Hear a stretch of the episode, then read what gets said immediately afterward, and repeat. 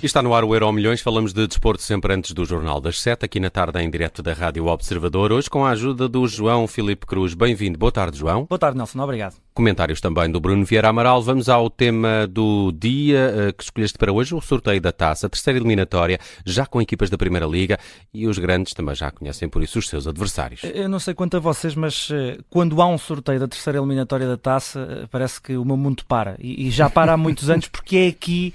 É a festa está, da Taça. É isso. É aqui que Isto está é que é a, festa da taça. A pureza do nosso futebol é neste sorteio. E esta regra de, dos uh, grandes... Não os, jogar em casa. Exatamente. Uhum. Eu acho que veio... É, era necessária uhum. e reclamada uhum. Uhum. pelos adeptos já há muitos anos. Mas, mas enfim, segui, como sigo há muitos anos, muito atentamente, e pedi à minha editora Vanessa Cruz para estar muito atento a esta terceira, esta, este sorteio da terceira eliminatória, e, e, e deu Taça. Uh, o sorteio foi simpático para os uh, três grandes, de forma meio que transversal. O Futebol Clube do Porto, detentor do troféu, vai até Montalegre eh, jogar frente ao Vilar de Perdizes do Campeonato Só Portugal. Uma bruxaria pode impedir a vitória. De, é a primeira vez que esta, equipa, eh, que esta equipa defronta uma... Não negues à partida uma ciência que desconheces. É, lá sai, lá sai. Exato.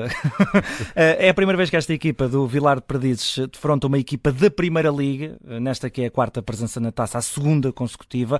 Quanto ao Benfica, viaja até aos Açores para defrontar apenas a segunda equipa açoriana na história, até aqui só confrontos com o Santa Clara. Vai encontrar o Lusitânia, que já se cruzou com um grande por duas vezes, o Futebol Clube do Porto, perdeu as duas no Dragão, oito zero em setenta e quatro e dois zero em setenta e nove, a ver, vamos se há a terceira é de vez. Equipa de Angra, Angra do Heroísmo. Exatamente. Já o Sporting tem, em teoria, o adversário mais acessível e que exige também já agora uma viagem menos longa aos, drago- aos, aos Leões, ainda que não é certo que o jogo possa acontecer em Olivais e Moscavide, que é o próximo adversário. Nesta altura, este emblema que até é um, é um tradicional clube nos, nos, nos escalões de formação uh, por, esse, uh, por esse país. Há muita gente que se cruzou com os Olivais de Moscavide hum. na sua carreira uh, uh, de futebolista das camadas jovens, uh, e desde dois mil e oito, dois mil e nove que o Olivais e Moscavide não defrontava uma equipa da Primeira Liga, na altura o, o Estrela da Amadora, e este é o segundo encontro com os Leões. O primeiro e único foi em noventa e cinco, nos quartos de final da Taça de Portugal. Foi goleado por seis a um com um hat-trick de Capucho e um bis de Figo. Fica-nos a faltar o Sporting Braga, que é o finalista vencido uh, da edição anterior. Joga no terreno do Rebordosa, que é também do uh, Campeonato de Portugal. Mas, uh, Bruno, foi um sorteio simpático uh, para os três grandes. Mas antes disso... De... Mais importante, deixa-me só dizer, força, mais força. importante do que para os três grandes, ser uhum. simpático para os três grandes, foi, foi simpático para os três clubes que os vão receber. Exatamente. Ah, houve alegria. Houve, houve. Era isso. Eu acho, eu acho que nós temos, temos a possibilidade de ouvir a festa estrondosa que houve no balneário do Olivais e Moscavide uh, uh, quando uh, ouviram o nome Sporting calhar no sorteio. Sporting. Sporting. Não é o som mais agradável de se ouvir no carro. Eu vi esta imagem. Estávamos aqui a acompanhar uh, através da transmissão do Canal onze, que tinha mesmo uma câmara uhum. no balneário. Exato. Do Olivais e Moscavide. Há uma reação muito engraçada de um dos jogadores que parece que deita as mãos à cabeça, como isto vai ser muito difícil, mas todos os outros começam a festejar e ele festeja também. Mas é importante explicar porque é que isto acontece, porque à partida uma pessoa que não está nada relacionada com o futebol e com a festa da Taça acha, bem, mas isto calhar o Sporting ou Olivais Moscavide é uma tragédia. Não, não. Não, nestes casos. Ao contrário. É, isto é Taça, não é? É, é o jogo de uma vida para muitos destes jogadores. Deixa-me só acrescentar aqui um, um pormenor. Vamos ter um confronto. É o único entre dois antigos vencedores da Taça de Portugal, hum. entre dois históricos do futebol português, Leixões e Vitória de Setúbal. Talvez o jogo grande desta, desta, desta eliminatória. eliminatória. Muito bem, vamos avançar para o futuro. Continua nada simpático para Nuno Mendes, o lateral português do Paris Saint-Germain. Vai ficar parado pelo menos quatro meses. Ele que já está parado desde julho, a altura em que sofreu uma ruptura no tendão da coxa direita. Não tem qualquer minuto. Aliás, a primeira lesão data de julho, mas o Nuno Mendes já não joga desde abril. Portanto, continua nada simpático, como dizias, Nelson, o futuro, pelo menos imediato, do lateral internacional português. O Paris Saint-Germain anunciou hoje que o Nuno Mendes vai ser operado, vai estar fora pelo menos durante quatro meses e, e e foram realizados novos exames, pelo menos é isso que escreve o Paris Saint-Germain num comunicado.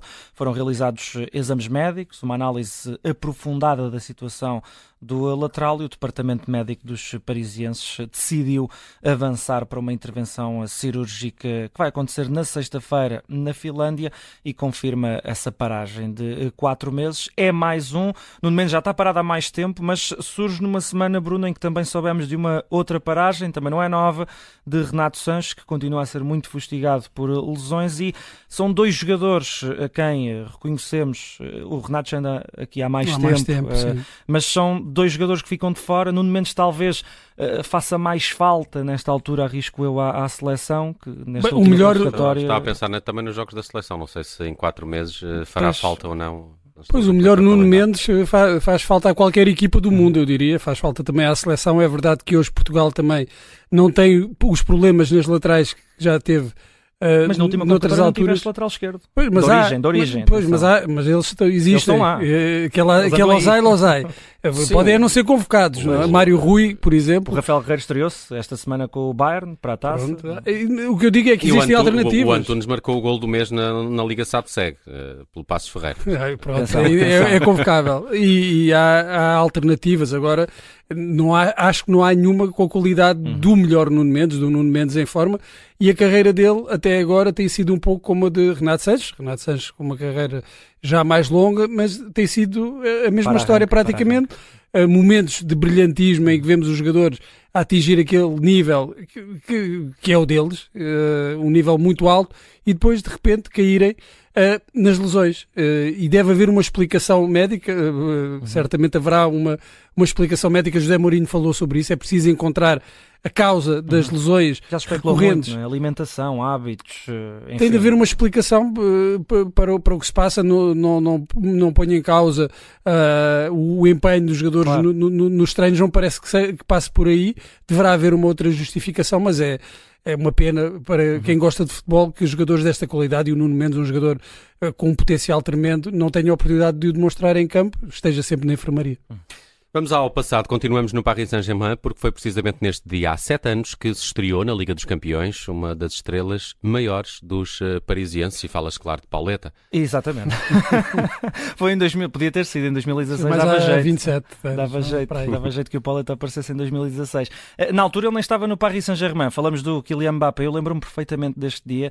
Era menino, no dia vinte e sete de setembro de dois mil e dezasseis, pisou pela primeira vez o palco daquela que é, para mim, se calhar para muita gente, a maior competição do mundo de clubes. Tinha dezassete anos, nove meses e sete dias, eu não sei onde é que andava com, com esta idade, mas não estava na Liga dos Campeões, de certeza.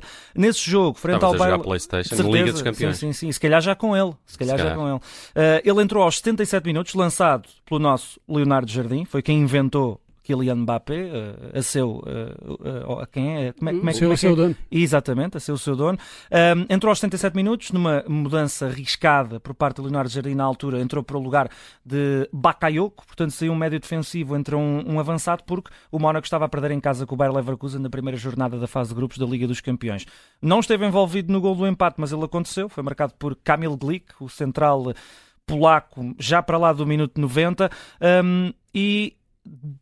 A partir daí, Mbappé foi presença uh, fixa no Mónaco. Na fase de grupos ainda foi intermitente, foi entrando, mas na fase final, ou na fase eliminar do mata-mata, como, como dizia Scolari, foi sempre titular e só não marcou num jogo dos oitavos às meias finais, onde acabou de, por cair o Mónaco numa altura, nessa campanha tremenda do, do Mónaco de Leonardo Jardim, com o Bernardo Silva, uma equipa fenomenal, uh, recheada de miudagem, um, e uh, o, o Mbappé marcou um golo na primeira mão frente ao City nos oitavos, um golo na segunda mão frente ao City nos oitavos, nos quartos de final marcou três contra o Borussia Dortmund, dois na primeira mão e um uh, na segunda. Depois uh, o Mónaco cai com os Juventus, mas Mbappé ainda fez o único golo nessa eliminatória do Mónaco na segunda mão uh, em uh, Itália. O resto é, é, o resto é história. É o melhor jogador do mundo, nesta altura? É o que eu gosto mais do, dos que uh, atualmente estão no topo. Para mim, para mim é o melhor agora, quando ele se estreou.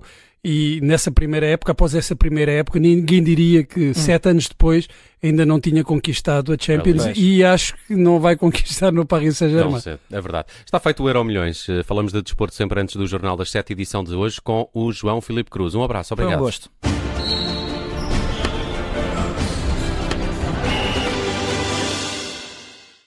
Rádio Observador, Santa Maria.